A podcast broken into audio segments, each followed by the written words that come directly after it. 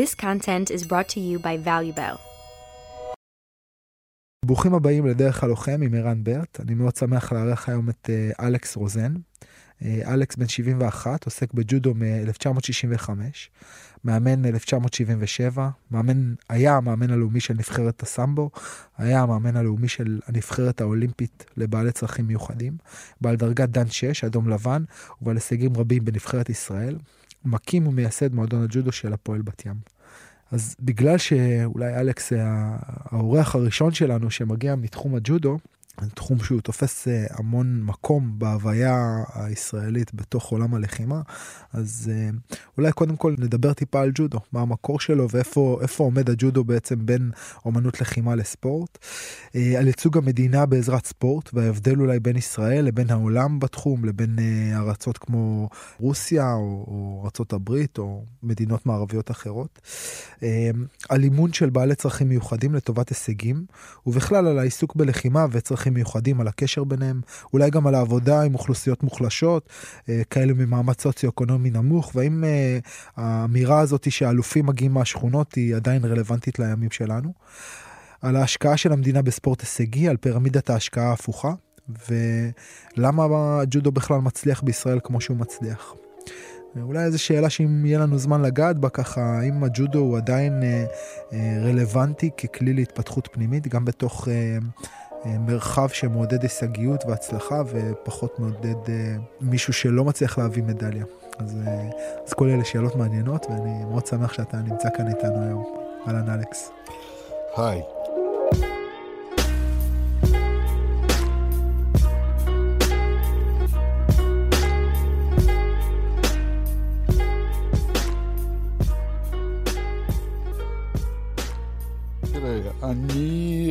קודם כל, בוא נתחיל משמי.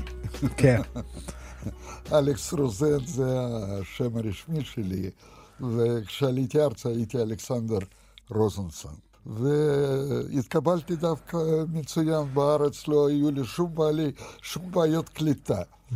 אני עליתי ארצה, התחלתי ללמוד באוניברסיטת תל אביב, ושם אני מיד פגשתי את המאמן והמאסטר ש... איתו במשך מספר שנים אני הייתי בתלמידו. מי, מי, מי הוא היה? זה יורם הדר. יורם הדר. יורם הדר היה, לא היה, עד עצם היום הזה הוא מאמן מדהים ושיפר לי מאוד, מאוד מאוד שיפר לי את הג'ודו שלי. כי הרקע שלי היה סמבו. Mm. הגעת בעצם עם רקע של סמבו מברית המועצות? הגעתי עם רקע של סמבו, ובשנים האחרונות לפני עלייה, שזה קרה ב-1974, אני כבר התחלתי להתחרות בג'ודו. אז פה אני מצאתי מאסטר אמיתי. Mm, שעושה... בדמותו. שבעצם, בדמותו. ש, שצמח מתוך הג'ודו ואימן ג'ודו. שצמח מתוך הג'ודו וג'ודו צרפתי ותרם לי רבות. אז בואו אולי תגיד לנו מה, מה ההבדל ככה בין, בין סמבו לבין ג'ודו? כאילו, אנחנו שומעים את השמות האלה הרבה, אבל לא תמיד יודעים להבחין ביניהם. עד 2007, מבחינה טכנית, לא הייתה בעיה. סמבו וג'ודו היה מאוד קרוב, קרובים אחד לשני, וההבדל בטכני בגדול. בסמבו מנופי מפרק היו על חמישה מפרקים. כתף, מרפק, ירך, ברך וקרסול. כשאתה, אומר, כשאתה אומר מנופי מפרק, אתה בעצם מתכוון לבריחים, נכון? בריחים. היכולת שלי לסיים קרב או כן, להכניע בעזרת, בעזרת נכון. מניפולציה כן, כן. בג'ודו מפרקית. זה רק מרפק. על, אסור, אסור לעשות בריחים על הכתף? אסור. אסור. בג'ודו זה רק מרפק. ואז בעצם uh, ההתמחות הרבה פעמים של, הסמבו הייתה בבריחי רגליים, קרסוליים, ברכיים. בוודאי, בוודאי. מה... וחוץ מזה, בסמבו לא היו הכנעות בחניקה, ובג'ודו זה תחום מאוד מפותח ומאוד מעניין. למה? אבל בגדול, בגדול, מבחינה טכנית בעמידה במיוחד. ובעבודת קרקע, הפיכות, הם היו מאוד קרובים. בגלל זה הסמבו שאנחנו, שאני הדרכתי יחד עם ג'ודו, מ-77 עד 2007, תאר לעצמך כמה שנים, הג'ודאים ישראלים המובילים בתחום בג'ודו, אני ידעתי להכין אותם לתחרויות סמבו, הם זכו בהמון מדליות בינלאומיות בסמבו. גם אלופי עולם היו לנו, לישראלים, אלופי עולם, אלופי אירופה ומדליסטים רבים בתחרויות בינלאומיות. והייתה תקופה מסוימת שאני עבדתי על סמבו יחד עם ליאור לנסברג, חברי היקר, שאנחנו עבדנו ביחד שנים רבות, והיו לנו במועדון הפועל בת ים חמישה אלופי עולם. מדליות אחרות אני כבר לא סופר, בסמבו, וגם בג'ודו כמובן, היה המועדון באותה תקופה. אז אם אני חוזר שנייה להבדל בין סמבו לג'ודו, mm-hmm. רק בשביל האנשים שלא, המאזינים שלנו שלא יודעים, האדיוטים. אז בעצם מה שאתה אומר זה שגם הסמבו וגם הג'ודו בעצם מחולק לשתי, אה, בוא נקרא, מישורי עבודה עיקריים. אחד, איך אני מביא יריב אל הקרקע, איך אני מטיל, נכון? שזה בעצם מה שרובנו מסתכלים על ג'ודו ורואים. ואם הטלתי יריב על הרצפה, אז בעצם יש איזשהו נדבך של עבודת קרקע, איך אני שולט ביריב הזה, או איך אני מכניע אותו. ואתה אומר שהסמבו והג'ודו דומים בעצם... נכון ב... להיום זהו, זה נגמר הסיפור. אין, כבר לא דומים. מכיוון שבג'ודו אסור לגעת מתחת לחגורה, לא נוגעים ברגליים. ובעצם משנת כן. 2007, כן. נכון? כן. החוקים של הג'ודו השתנו? השתנו לגמרי, בגלל זה אני, אני פשוט, הייתה בחירה. או שאתה נשאר באותו תחום, או ש... ואני בחרתי בג'ודו. אז, אז החוקים של הג'ודו השתנו, ובעצם קבעו כן, כן. שאסור לגעת בפלג הגוף התחתון כן, של היריב. נכון. הטלות שבעצם מערבות אה, איזושהי מניפולציה או תפיסה של הרגל, ובסמבו זה עדיין נשאר. נכון. ובפרק של עבודת קרקע, הרמות... הרבה יותר, סמבו הרבה יותר קרוב לג'ו-ג'יצו ברזילאי. כן. כן, היום. ולהאבקות. כן, אגב, ולהאבקות. כאילו יש הרבה בעצם, אה, מתוך מה שאני מכיר, אני לא איזה ג'ודאי. מומחה בשום, בשום אספקט, אבל. בעצם יש איזה משהו כזה שהחוקים של הג'ודו השתנו ובעצם השאירו המון אנשים, המון לוחמים מהגוש המזרחי שהגיעו גם מתחומים של האבקות ושל סמבו, ובעצם קצת אה, השאירו אותם בחוץ. למעשה, וזאת דעה לא רק שלי, אלא של רוב המאמנים, שג'ודו היום מסורס. כי בעצם אתה, הוא, הוא קצת דומה, אם, אם אתה מבחין בין האבקות קלאסית להאבקות, בדיוק, יוונית רומית להאבקות פריסטייל, אז זה בעצם סוג של האבקות יוונית רומית עם, עם, עם גי, עם חליפה. אה, בוא נאמר, זאת השוואה די גסה, מכיוון שג'ודו הרבה יותר תנועתי והרבה יותר מתפרץ מאשר יווני רומי, וחוץ מזה אל תשכח שעבודת קרקע היא, היא עבודת נוכחת. קרקע שלא קיימת ביווני רומי, כי אנחנו מתחילים מהגב, mm. וביווני רומי גב זה הסוף. כן. כך שמבחינה מנטלית זה שונה לגמרי. למה אתה אומר שזה מתפרץ בעצם? ליותר מתפרץ? ג'ודו? כן. אם זה לא מתפרץ זה לא ג'ודו. אבל גם בהאבקות אה, יוונית רומית אפשר להגיד שאם אבל אתה... אבל לא באותה מידה, לא mm. באותה מידה. בוא נאמר, אה, ג'ודו כתוב זה מוקש. נגיעה קלה ויריב טס כבר.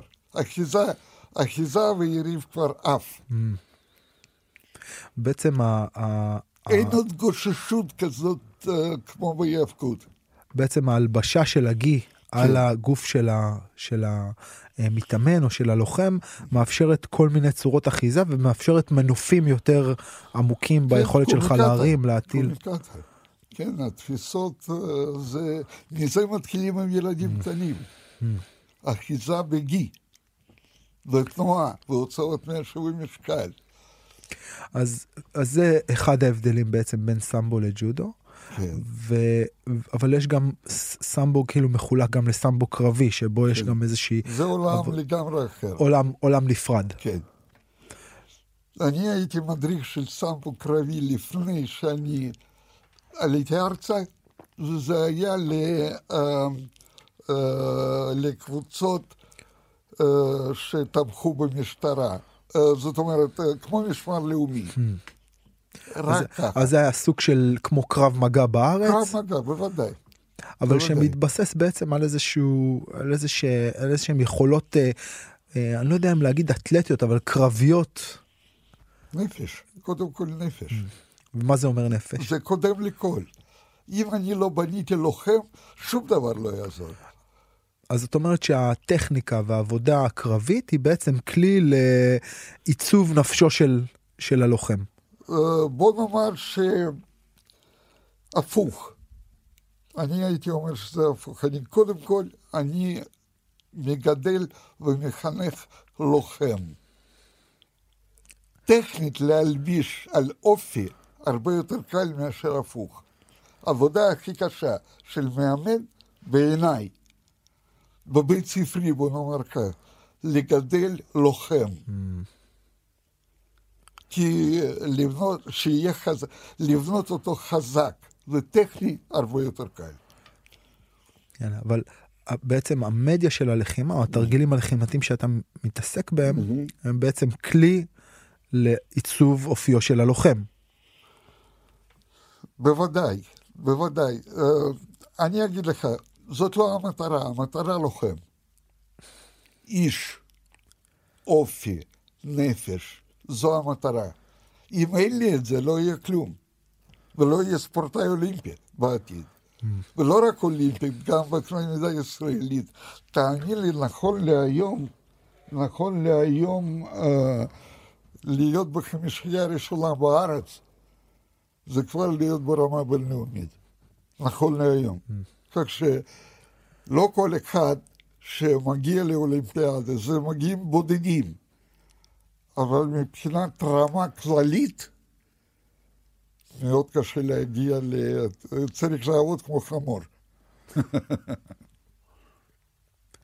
אז, אז מה, מה מבחינתך התכונות אופי של לוחם צריך? יושר, כבוד ליריב ולמאמן, ולא פקדן. מה, לא זה, פחדן. מה זה אומר לא פחדן? לא פחדן שאם אתה לא מוכן להקריב את כל מה שיש בך על המזרון ג'ודה על מנת להגיע להישג, לא תגיע להישג. לא תגיע לניצחון. אתה מוכן, אתה צריך להיות עד זוב מוכן דם. זה לתת את הכל. עד זוב דם. דם, יזע ודמעות. זה הספורט ההישגי. ואם אתה לא מוכן לזה, לא יהיה שום דבר.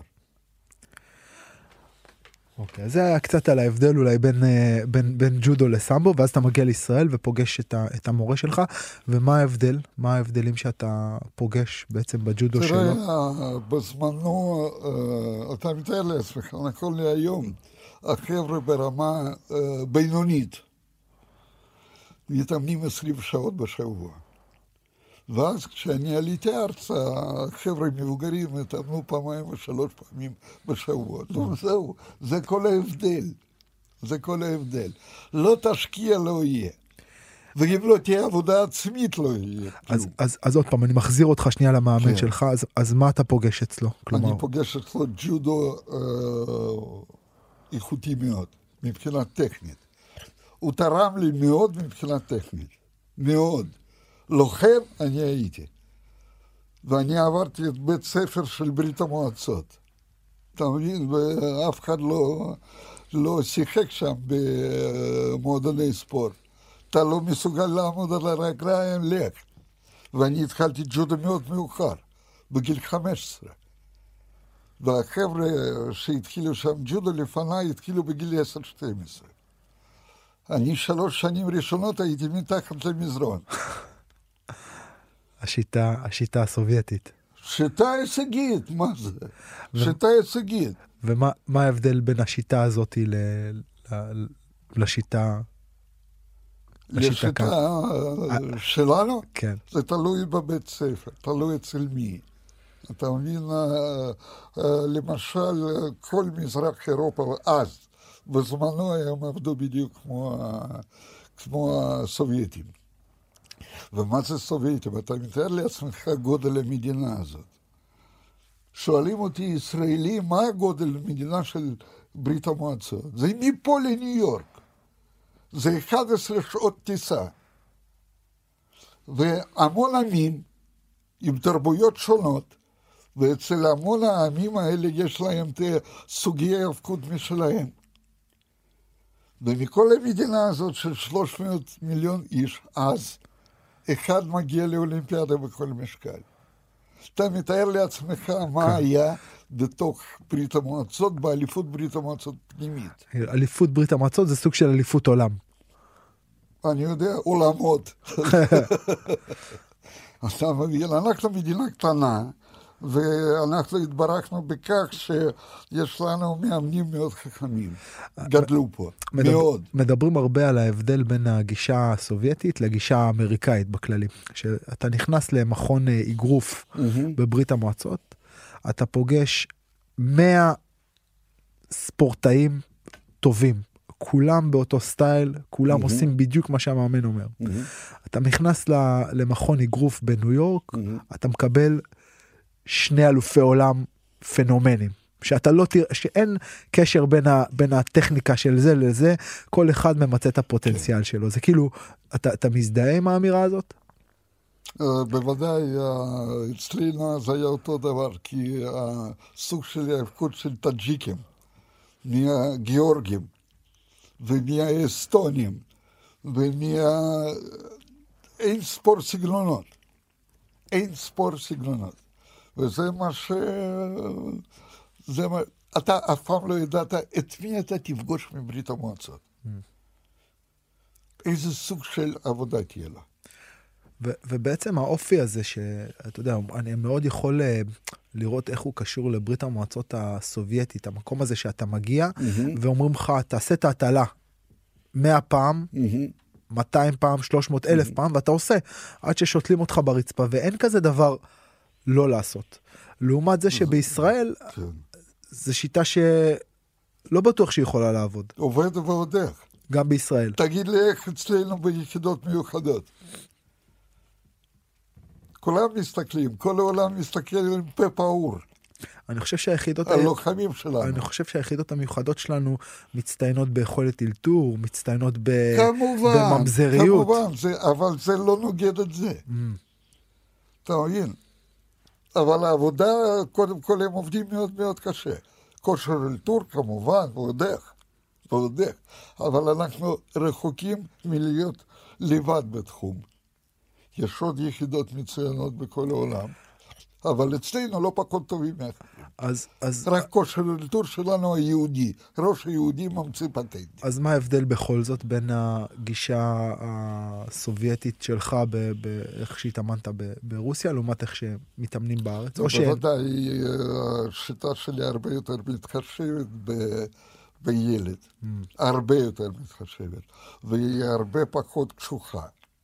ושם בעצם יש יותר קשיחות. אופן, בכל אופן, מגדלים פה לוחמים, הלוואי לכל המדינות שבעולם. Mm. אנחנו מצליחים. זה כושר אלתור. עוד פעם. אבל עד גיל מסוים, לא עד גיל מסוים, המון שנים, לספורטאי יש רק שלושה גורמים שתומכים בו. ההורים, המאמן והילד. אם ילד מאוהב במה שהוא עושה, ונמצא אצל מאמן שמסוגל לבנות אותו, וההורים תומכים, זו הדרך הבדוקה להצלחה. אחרת לא יהיה כלום, שום דבר לא יהיה. וזה תמיד בודדים, תמיד בודדים. אנחנו כאילו, אנחנו uh, במקרה מחפשים uh, יהלומים. באיזה גיל בערך אתה, אתה יכול להגיד שאתה מוצא את היהלום הזה? בממוצע? Uh, בוא נאמר, אם זה ילד כישרוני, אני רואה את הכישרון מהר מאוד. בוא נאמר, אפילו בסיעות כיתה ג', אני כבר רואה. מה אתה רואה? אתה רואה את האיכויות הפיזיות שלו, את האיכויות המנטליות שלו, גם וגם? גם מה יותר חשוב לך? גם וגם. יש לי ילדים בכיתה ג' שלא משנה, אני אזמין אותו, הוא ילך קרב איתך. בכל לא כן. משנה לו. לא משנה לו, תביא לו טנק. ואני מחפש את אלה. אבל קודם כל אני מחפש ההורים. כי בלי הורים לא יהיה כלום. ולגבי ההורים, אני יודע על מה אני מדבר, מכיוון שההורים בגודל של, בגיל של ילדיי. הם ידעו את הכל. נו, מה אני צריך לספר על ישראלים? הם יודעים הכל, הם מומחים על כל דבר. רק מה שכן, איתי זה לא עובד. אני מהר מאוד מרגיע אותם, ותראה, קשה להם להתחרות בי, להורים. כי הם באים למאמן, אני מדבר על עכשיו, שיש לי ב... אמ, אמ, יש לי יותר מ-60 מדליות בינלאומיות לחניכים שלי, גם בג'ודו, גם בסמבו. מה הם יגידו? אני יודע איך לבנות ספורטאי. אם אתם, אני תמיד אומר להם, אם אתם רוצים לשמוע טוב, תשמעו טוב, נגיע לתוצאות. אם יש לכם רעיונות משלכם, תלכו למקום אחר. אני לא מוסיף, ניפגש בתחרויות בעתיד.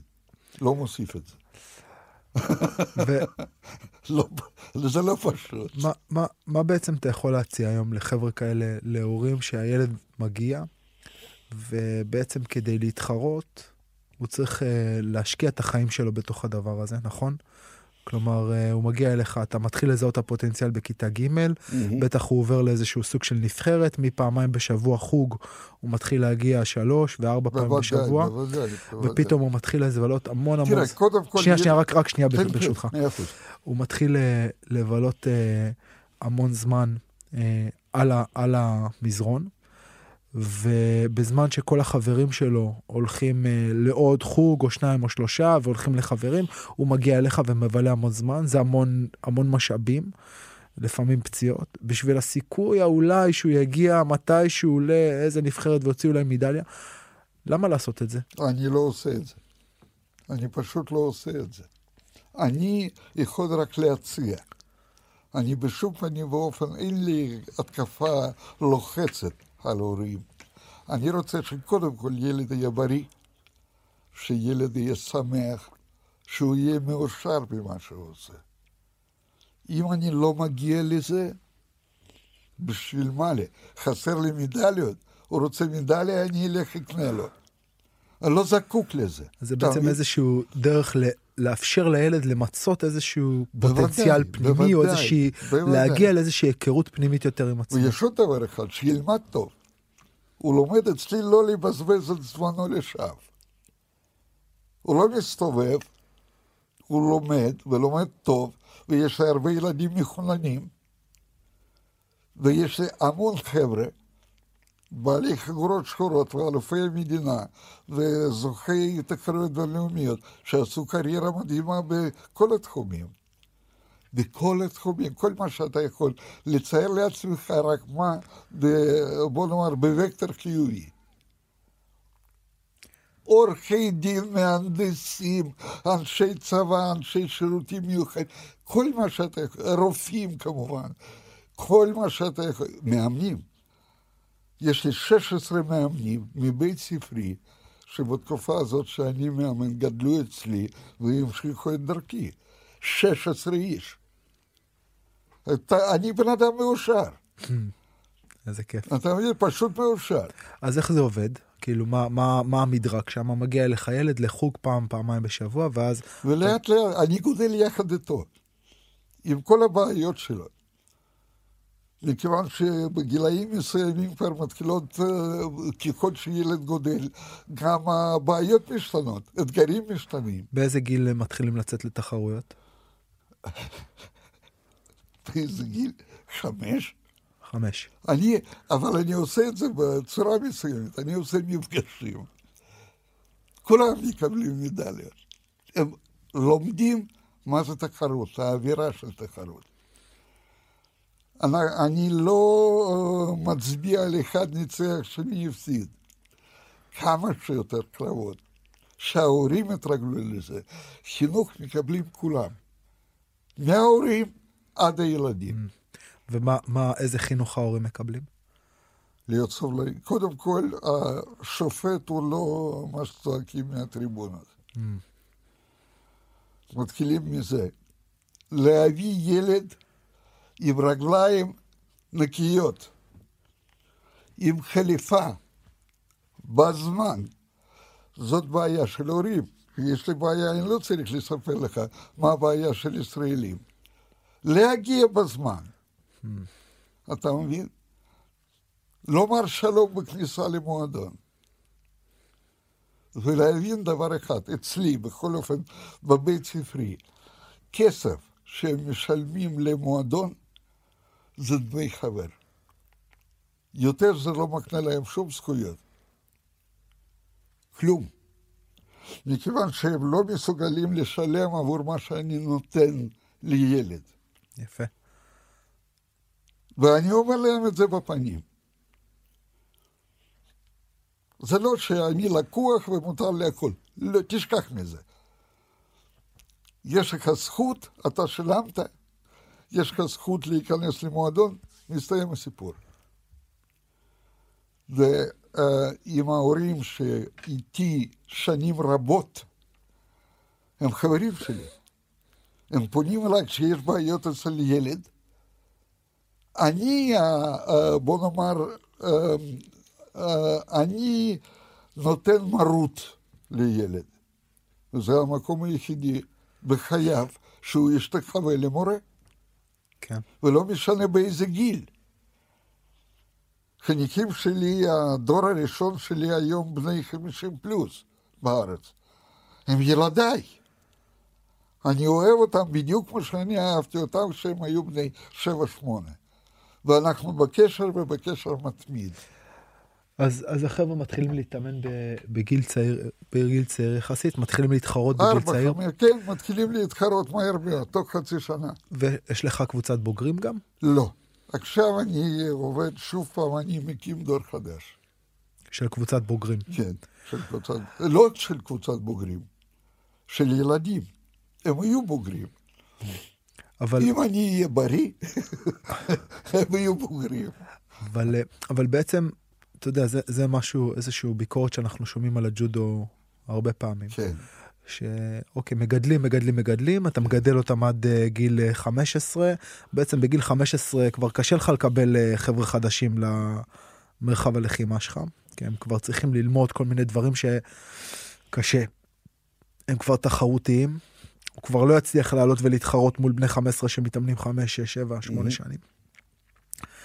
החבר'ה הטובים ממשיכים הלאה לנבחרת ישראל, נבחרת נוער, ובעצם מה שעבדת להשיג כל כך הרבה, הוא קצת מדלל, בגלל שהתחרותיות, בגלל שהתחרותיות כל כך חזקה, אז uh, החבר'ה שעושים את זה רק בשביל הכיף, פחות יש להם את המרחב לעשות את זה.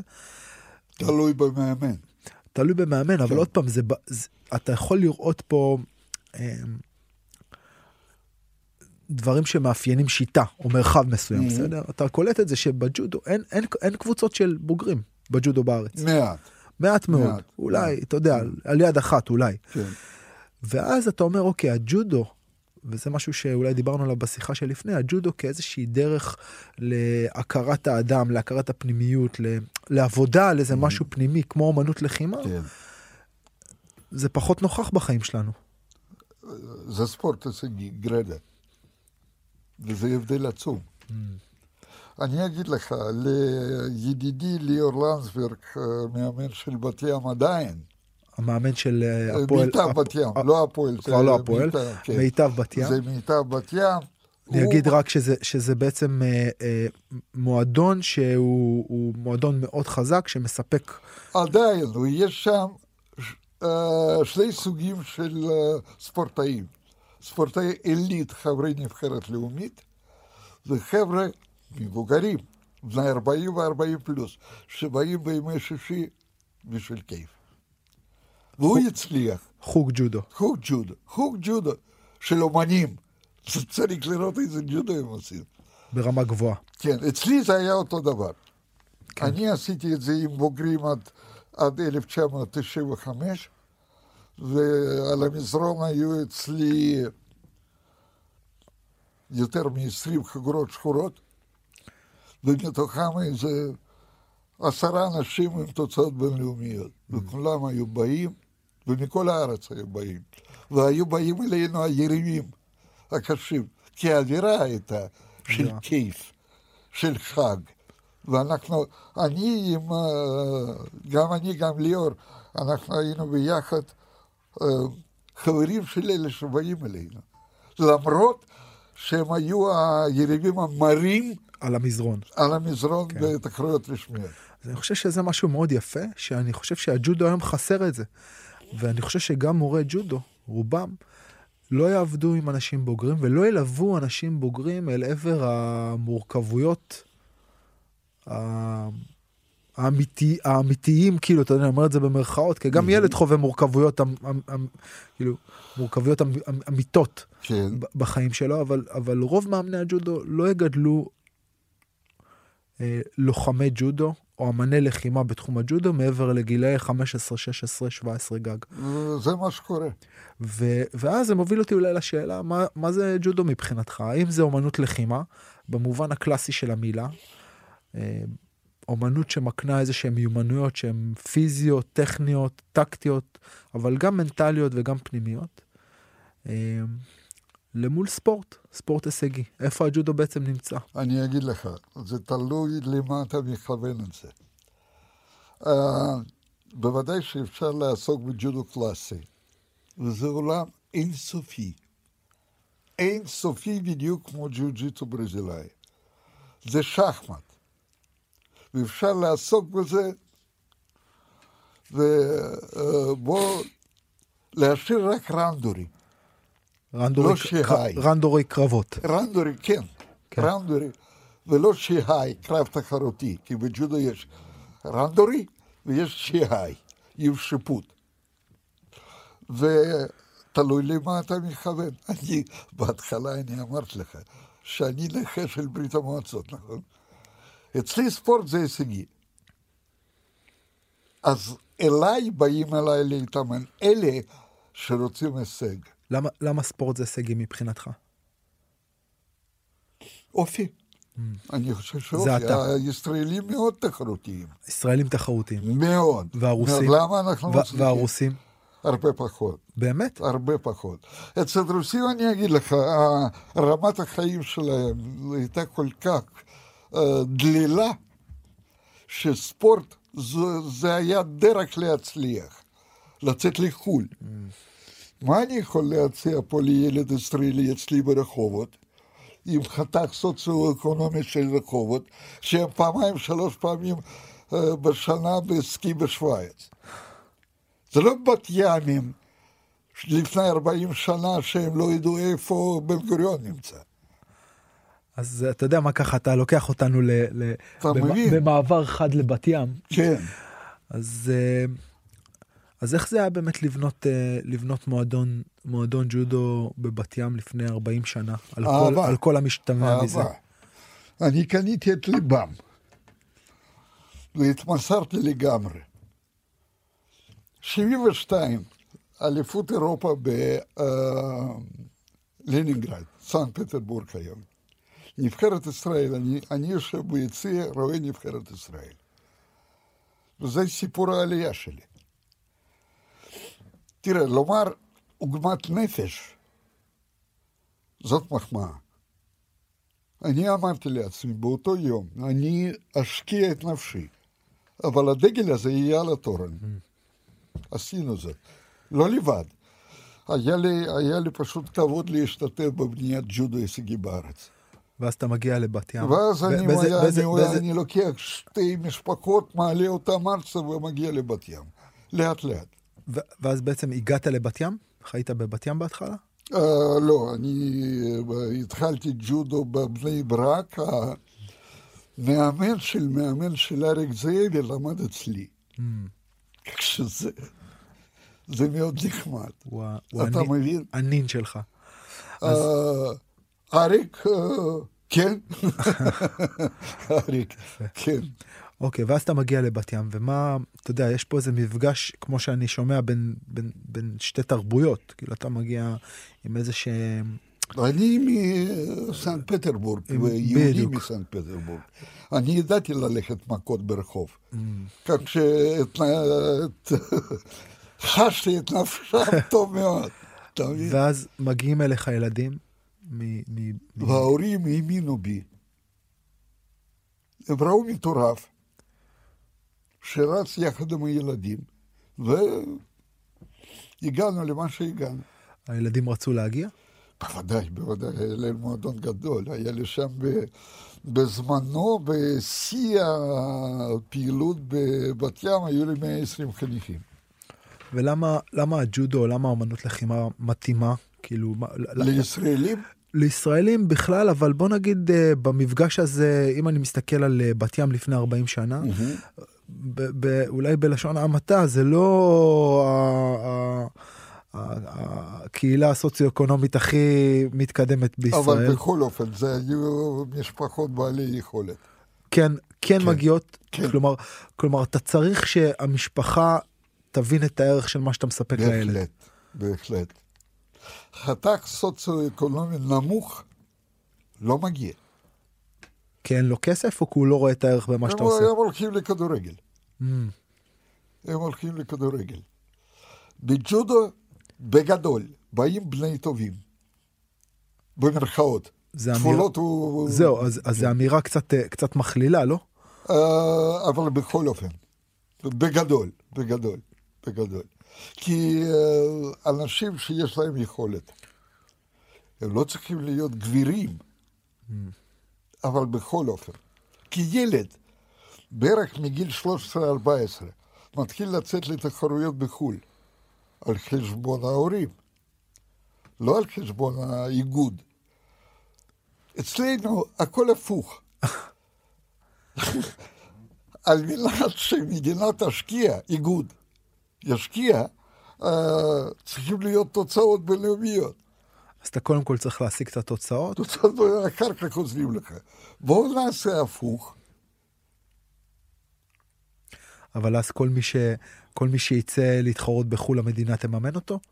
או רק מי שמגיע בעצם למקומות ראשונים אם בארץ? מדינה תבין שאנחנו הדיפלומטים בחליפות לבנות וכחולות, כל עוד היא לא מבינה את זה, היא לא תעשה את זה. והיא לא קולטת את זה. שאנחנו הנציגים של מדינה. נציגים. תראה, השם של מדינת ישראל, יש המון תחומים שבהם אנחנו מצליחים. ידוע. אתה חושב שאנחנו דיפלומטים טובים? אנחנו דיפלומטים טובים, אנחנו אה, צריכים להיות, אם אנחנו לא מנצחים לו, כן, כדורגל לא מייצג אותנו. אבל הוא לא, הוא לא מייצג כי אנחנו לא מנצחים, או הוא לא מייצג כ... הוא לא מייצג כי הוא לא מייצג. הוא לא מייצג. והבעיה, אני בטוח, לא בחניכים, במאמנים. הם לא ישכנעו אותי שילדים ישראלים פחות אה, כישרוניים מאשר אלה שרצים באיטליה או בברזיל. לא מאמין. יש לנו אותם הילדים. אז מה שאתה אומר זה שהסט של הערכים של המאמנים או של האנשים שיושבים למעלה, הוא, הוא, הוא משפיע על האופן שבו מחנכים אותם דרך לגמרי, הספורט. לגמרי. אם אתה לא מקנה ערכים לילד, שום דבר לא יוצא בסופו של דבר. תראה, אנחנו uh, חיים, ב, אנחנו מאמני ספורט, חי, ספורט הישגי, חיים בעולם מאוד מאוד אכזרי. אני אגיד לך, אגלה לך סוד, חוץ מתוצאות אין כלום. אז- כלום. אז, אז יש לי שאלה אליך, ספרות יפה הכל. אז, אז יש לי שאלה אליך בקונטקסט קדימה. הזה. למול אמנות לחימה, שבעצם מה שאמנות לחימה אומרת בכללי, כן. זה הדרך זה מה שחשוב. מהמם. נכון? זה כאילו, ה...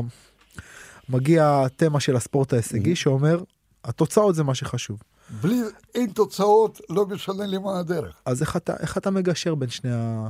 אני אה, מצליח. אני מצליח לגשר. מצליח לגשר. ואני לא שופך ילד יחד עם המים. כלומר, גם אם הוא לא מגיע למקום ראשון, או גם אם לא הישגי, יש לו מקום אצלך. ודאי, בלב. אבל הוא... אני אומר, מגיע ילד עם ההורה אליי, אני אומר שאם אתם תשקיעו בו, כמו שאני מבקש, לקראת צבא, הוא אתלט, אתלט, הוא בעל חגורה שחורה, עם תעודת מדריך מוסמך, וילד שלא משנה איזה אתגר לפניו. בעצם הוא נבנה גם ברמה הוא הפיזית, בכל, כן. וגם בכל, גם כן. ברמה הערכית והמנטלית, בוודאי, בוודאי, וגם ברמה, אדם. וגם ברמה בוודאי. של יש לו. מקצוע. בוודאי, בוודאי. מבחינה מקצועית הוא אמן הג'ודו.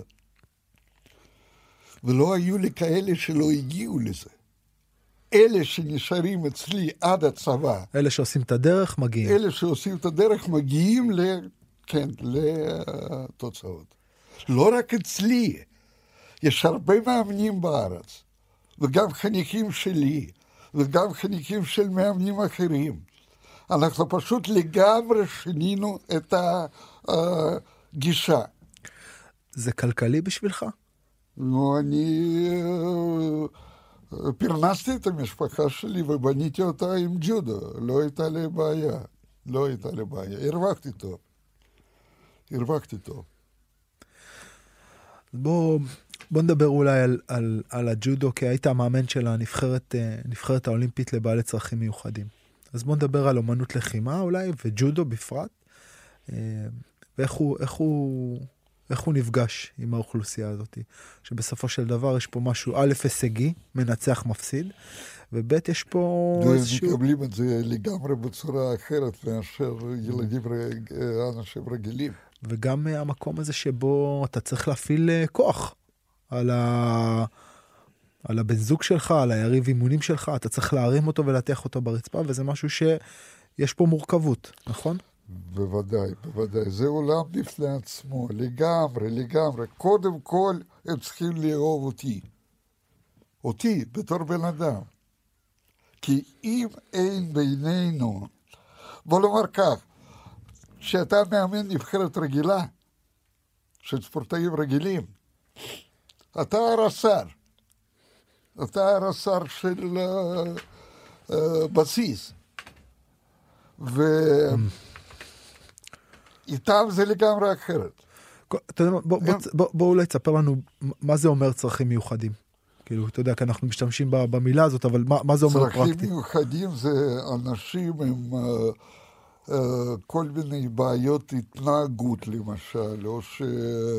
אה, חבר'ה של אה, כל מיני סינדרומים יש להם, האם בקבוצה אחת יש לך גם אה. אה, ילדים עם בעיות קשב וריכוז, וגם אנשים על ה... לא על קשב וריכוז, אתה מדבר על יותר- גבול האוטיסטים, אתה מדבר על, ה, על, ה, על, על הגבול, כן. על הגבול. על הרצף האוטיסטי, אם ועד... אתה קונה את עולמו, הוא הכל יעשה בשבילך. הבעיה רק, אני יכול, uh, בתור מאמן, כי כל המטרה הייתה הישגית. זה מפת שואו. הוא אצלך על היד. אבל באותו רגע שאני מוריד את הכפפה, והוא הולך על המזרון, הוא בלעדיי. ואין לך פחד שהוא יתפרק שם, אין, אין פחד, אין הכל חשש. היה. כל מה הכל- שאתה הכל יכול קורה. לצייר לעצמך היה לי. הכל. יש משהו שזכור לך במיוחד, שנגע בך? זה באולימפיאדה האחרונה ילד אחד אה, מנצח קרב גמר, וספורטאי, ילד, ילד בן כמה? ילד בן 20 פלוס. זה אבל- ילד, אני- כן. הם מבחינה פיזית, הם הוא- מאוד חזקים, חבר'ה מאוד חזקים. מבחינה פיזית הוא כבר מבוגר, אבל, אבל בוודאי, מבחינה רגשית, תראה, הם, אה, עם המאמנים שלהם, הם גם עבדו אה, מאוד ברצינות על מנת להתכונן לזה, ואני, אה, אני, מה העבודה של מאמן לאומי? טאץ' אחרון. טאץ' אחרון. לה- להכין אותם לתחרות ביום מסוים ושיהיו מוכנים לזה. אתה מבין? כי הם גודלים אצל מאמנים אחרים. כמובן שאני הוספתי להם מבחינה טכנית המון, טקטית, אבל בכל אופן זה, זה אנשים אה, אה, עם אה, בעיות קשב וריכוז למשל, מאוד רציניים. אז קרב, גמר, מנצח את היריב, יפה מאוד, תופס אותו בריתוק, כבר לקראת הסוף. והיריב, כשמנסה לברוח, נותן לו מכה בפנים. לא בכוונה. כשאני מנסה לברוח הוא מלמעלה, אני מנסה לברוח, הוא בצורה כלשהי נתן מכה. קיבל מכה, בחור שלנו, ישראלי, מתיישב על הברכיים ומכה אותו בפנים באגרוף כשהוא שוכב על המזרון ומפוצץ לו את הפנים. אולימפיאדה.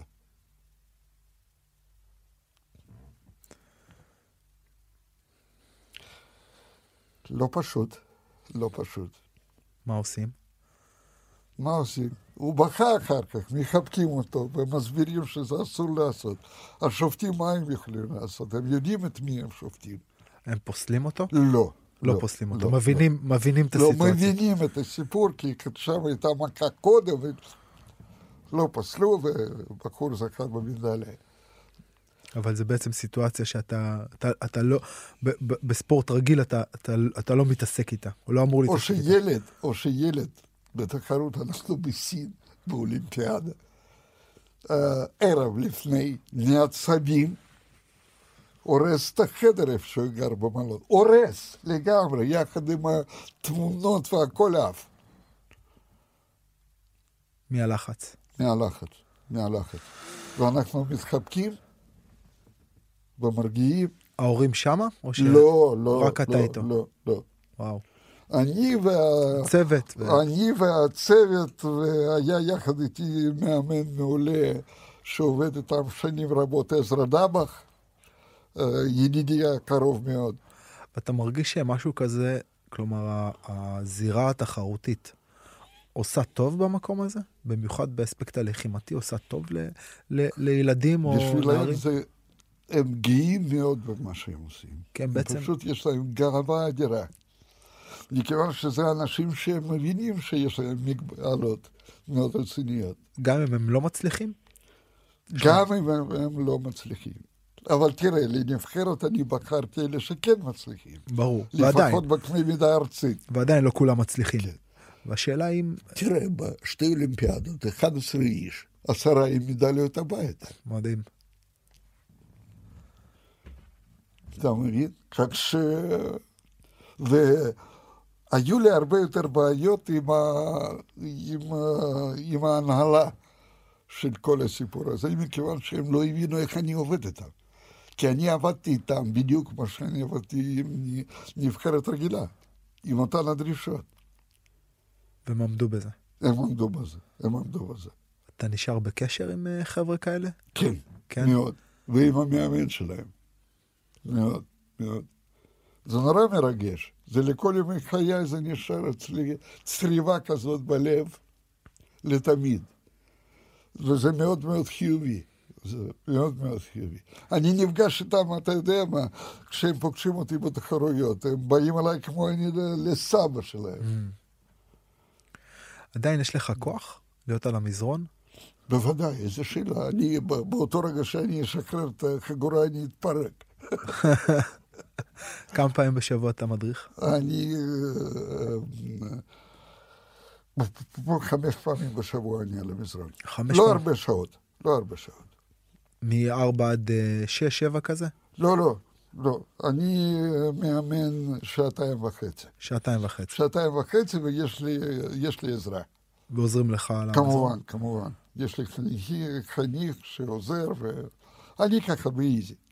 כן. תראה, בזמנו, בשיא הפעילות, היו לי 250 חניכים, ובערים אחרות. היית נוסע והולך וחוזר. הייתי נוסע, הולך וכן הלאה, ונכון להיום אני הרבה יותר רגוע מבחינה זאת. זה כיף, פשוט כיף אדיר. טוב, זה ייעוד, אני לא צריך לספר לך. אתה מסוגל לעסוק במשהו אחר? אני שואל אותך. אני חושב שאני מסוגל לעסוק במשהו אחר, לא, אבל אני מאוד... אבל, אבל אני מאוד... Uh, המקום הזה של בעצם לפגוש אנשים ודרך ה, דרך הלחימה להשפיע עליהם על החיים הוא מקום uh, מאוד מאוד משמעותי, שאני לא יודע אם הייתי יכול... לא יודע אם הייתי יכול לפגוש אותו במקום אחר. וחוץ מזה, אני נהנה להיות על המזרון. זה ה... אני, זה, ההנאה היא פיזית, היא כן. ממש פיזית. כן, כן, תחושה שאתה... נפשית, פיזית, כן. כן. אני אני שם חליפה, זה כבר טוב לי. אני- אני מרגיש את זה הפוך, כשאני לא נמצא על המזרון, כן. אני מרגיש כמה זה, כמה זה חסר. נו, אתה מתאר זה- לעצמך, אני פחות או יותר, אני יודע, פי שניים יותר מבוגר ממך. אז אה, זה בתוכי, זה אין- אין לאן לברוח. אתה עדיין מתאמן? לא, אני שוחה שלוש פעמים בשבוע ומאמן ג'ודו, מספיק לעד כאן. אתה לא מתגעגע?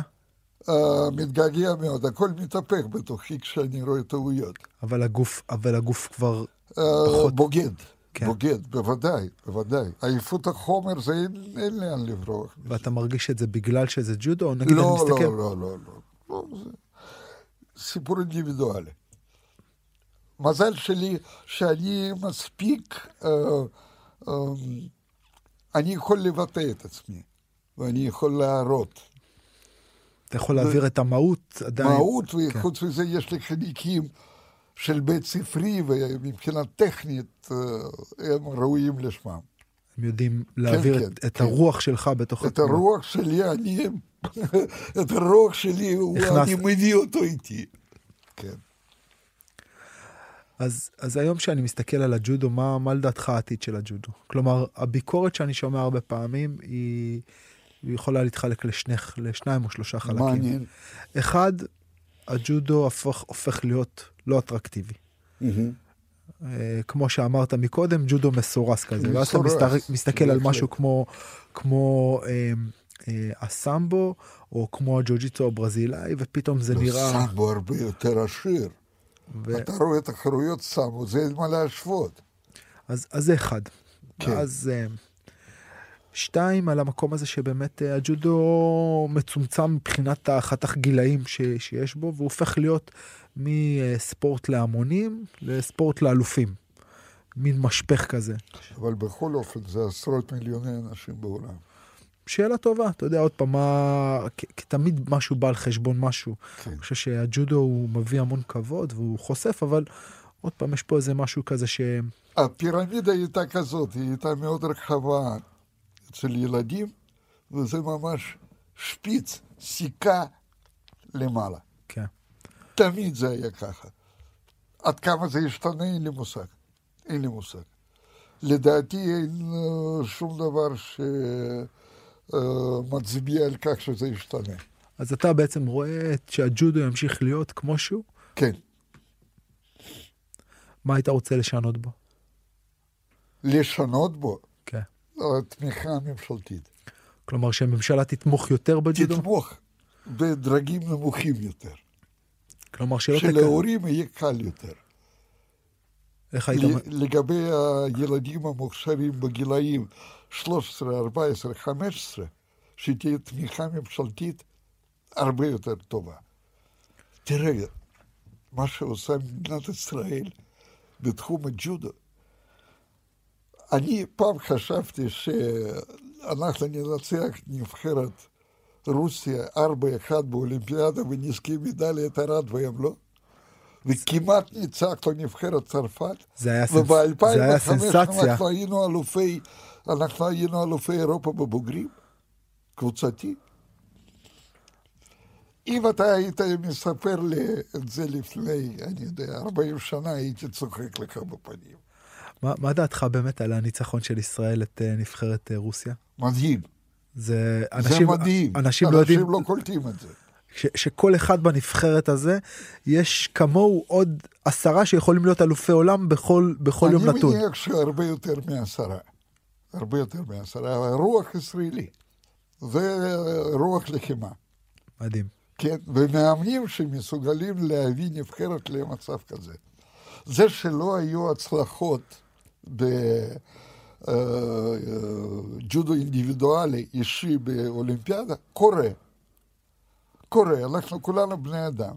אבל זה שנבחרת ביחד נתנה כזה fight לנבחרות הכי טובות בעולם, אנחנו יכולנו להיות בגמר אולימפיאדה קבוצתי. טיפה לא הספיק. כן. טיפה. חוסר מזל, אפשר לומר. אבל הרוח, ישראלים, ישראלים. תראה, זה בדיוק כמו בארץ, מתי אנחנו ביחד? כשמסביב יש איום. כשמסביב אין איום, אנחנו אוכלים אחד את השני. אז מה, מה, מה היית מאחל לך? אני רוצה רק דבר אחד, ש... ו... שיהיה בריאות ושלום, גם לי וגם לכולנו, באמת. שאר הדברים, יש בדיקה כזאת טובה, שאר הדברים אנחנו נקנה. אהבתי. בריאות ושלום. אלכס, היה לי מאוד מאוד כיף לדבר איתך. תודה רבה שהגעת כנ"ל. והבאת את עצמך לפה, אני כנ"ל. מאוד מאוד מעריך אותך, היה לי מעניין אה, גם לפגוש אותך, גם אה, לדבר עם, עם, עם אדם בוגר ומנוסה בתוך התחום, שחי את ההדרכה ואת האימון ואת השהייה על המזרון, ולהתבונן דרך העיניים שלך בכל מיני תהליכים ותמורות שחלו, גם בג'ודו, אבל גם בלחימה וגם בחיים שלך כמאמן. תודה רבה. רב תודות, רב תודות שהזמנת. תודה רבה.